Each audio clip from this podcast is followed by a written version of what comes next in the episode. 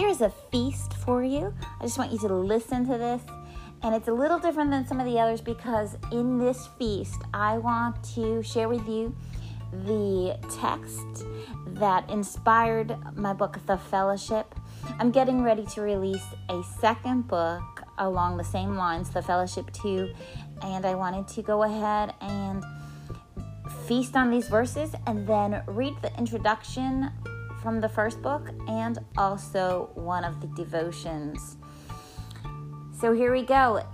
1 John 1 1 through 4 in the J.B. Phillips paraphrase. We are writing to you about something which has always existed, yet which we ourselves actually saw and heard, something which we had an opportunity to observe closely and even hold in our hands, and yet, as we know now, was something of the very word of life himself. For it was life which appeared before us we saw it. We are eyewitnesses of it, and we are now writing to you about it. It was the very life of all ages, the life that has always existed with the Father, which actually became visible in person to us, mortal men. We repeat, we really saw and heard what we are now writing to you about. We want you to be with us in this, in this fellowship with the Father and Jesus Christ, his Son. We must write and tell you about it because the more that fellowship extends, the greater the joy it brings to us who are already in it. I'm going to just repeat that end part. We want you to be with us in this, in this fellowship with the Father and Jesus Christ, his Son. We must write and tell you about it because the more that fellowship extends, the greater the joy it brings to us who are already in it.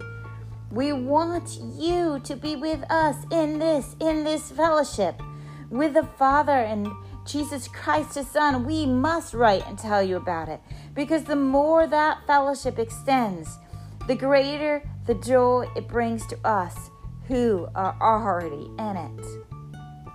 Now I'm going to read that from the NIV, the New International Version, 1 John 1 1 through 4. That which was from the beginning, which we have heard, which we have seen with our eyes, which we have looked at and our hands have touched, this we proclaim concerning the word of life. The life appeared. We have seen it and testified to it, and we proclaim to you the eternal life, which was with the Father and has appeared to us. We proclaim to you what we have seen and heard so that you also may have fellowship with us. And our fellowship is with the Father and with His Son Jesus Christ. We write this to make our joy complete. The Passion Translation says it this way We saw Him, and with our very own eyes, we gazed upon Him and heard Him speak. Our hands actually touched Him, the one who was from the beginning, the living expression of God the life giver was made visible, and we have seen him. We testify to this truth.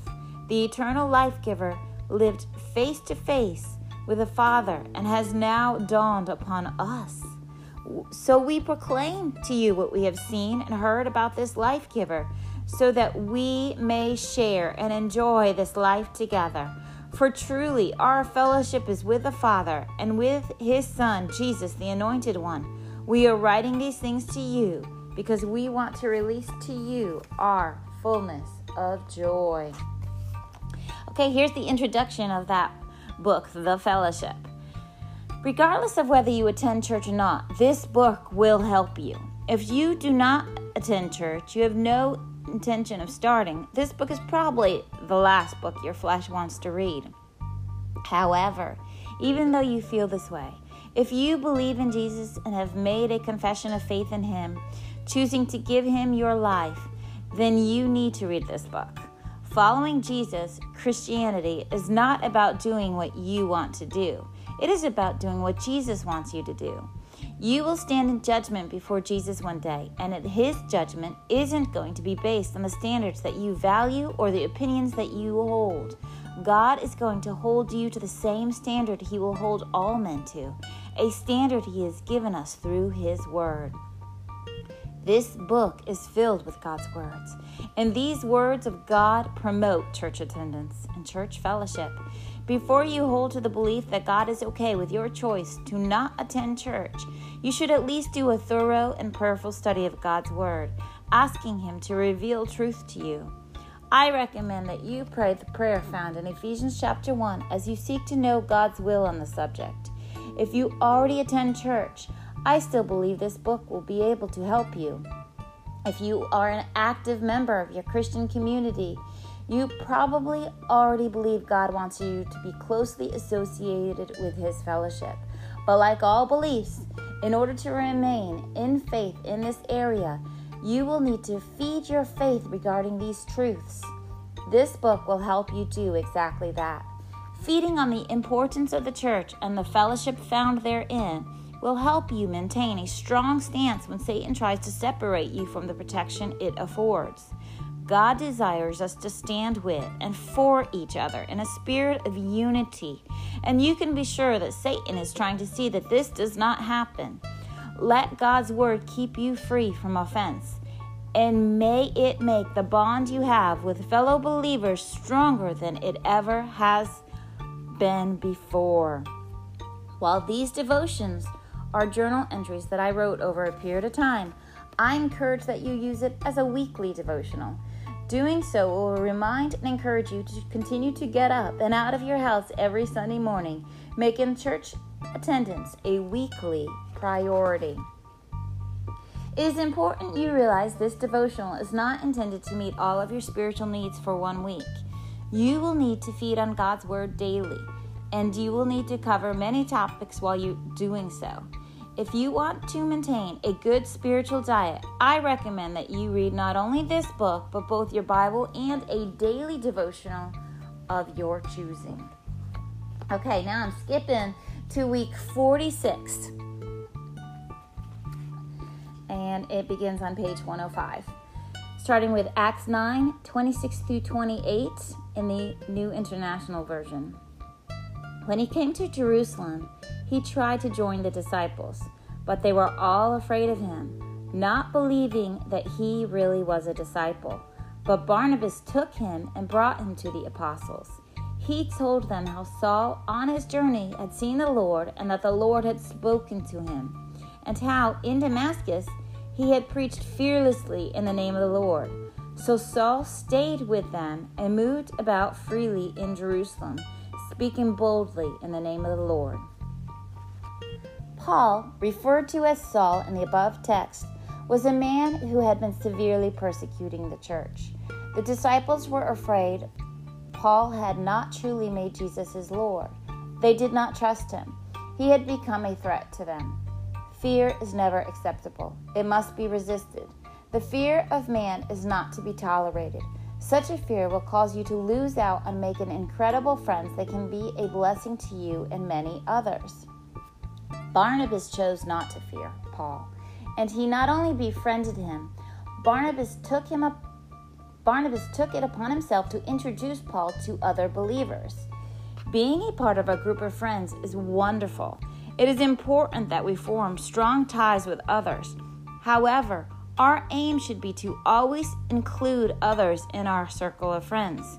We should guard against being exclusive. Paul, we know now, was to become an important gift in the church.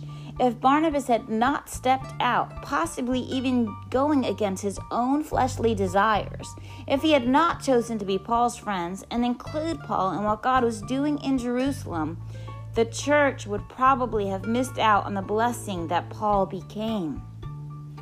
The church should be eager to add newcomers, not adding them to their numbers only, but making them a part of their lives and investing in their hearts. We need to recognize that each potential new member of the body has immense value and can make our fellowship as a whole more joyful. I began this devotional by quoting 1 John 1 1 through 4 from the New International Version and the Passion Translation. Please take the time to go back and read them again. Read them now and read them often. I am also very fond of how this passage is translated in the New Testament in modern English by J.B. Phillips. I encourage you to look it up and read it for yourself. I especially enjoy how Phillips wrapped up this text. If you read the version copyrighted in 1960 and 1972, you will find the text wraps up in a way that depicts those already saved those safe inside the body of Christ, receiving a greater measure of joy every time the fellowship extends to include more and more people. Paul was an important gift to the church, and so are you. So also are those new Christians walking through the doors of where you meet with other believers. You might not know how they are gifted, but they are gifted. God has deposited within them the ability to bless your fellowship. Romans 12, 4 through 6a says, For just as each of us has one body with many members, and these members do not all have the same function, so in Christ we, though many, form one body, and each member belongs to all the others. We have different gifts according to the grace given to each of us. That was Romans 12, 4 through 6a in the New International Version. The new believers coming into your fellowship might not even know they are gifted, but whether they realize it or not, they do have something special to offer the body of Christ. You just might be in their life to help them discover and develop the gifts they have. God has brought them to you for a reason. Accept them and help them become all God is calling them to be. If we, the church, become such a tight knit group of friends that we don't want to welcome or include others into our lives, we will lose out on becoming excuse me, we will lose out on both some amazing relationships and some amazing gifts. I want you to keep on enjoying the close friendships with godly believers that you currently have. But I also want you to become aware of the people surrounding you that have not yet formed such relationships. Intentionally get to know others.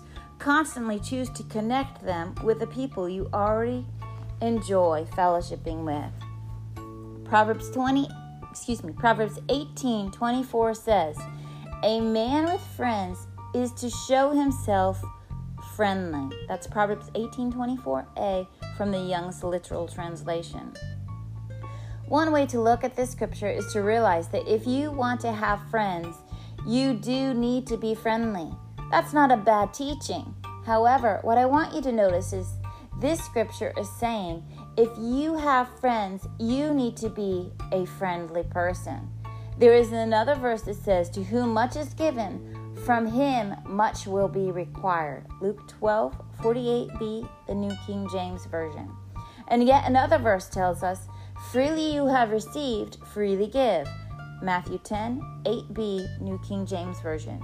If you have godly friends that are a blessing to your life, friends that build you up and love you no matter what, you can count on the truth that God played a part in giving you those relationships. What I want you to take away from Proverbs 18:24 is that friendships are blessings you have received from God. And since God has blessed you with people in your life you can count on, He wants you to not only receive their friendships, but always be on the lookout to be a friend to someone else in need. And then I made a note there that the J.B. Phillips paraphrase that I was talking about, the New Testament Modern English, that I have a personal copy of the Bible, and uh, it is not the version that I'm talking about in this book. It doesn't read the same, but that version is found online in the time of writing this book and when I read it to you um, at BibleGateway.com. Let me go ahead and read it again. The J.B. Phillips, 1 John 1 1 through 4. We are writing to you about something which has always existed, yet which we ourselves actually saw and heard, something which we had an opportunity to observe closely and even to hold in our hearts, and yet, as we know now, was something of the very word of life himself. For it was life which appeared before us. We saw it, we are eyewitnesses of it, and are now writing to you about it. It was the very life of all ages, the life that has always existed with the Father, which actually became visible in person to us, mortal men. We repeat, we really saw and heard what we are now writing to you about. We want you to be with us in this, in this fellowship with the Father and Jesus Christ, his Son. We must write and tell you about it because the more that fellowship extends, the greater the joy it brings to us who are already in it. Feast on it, guys, and I'll talk to you later.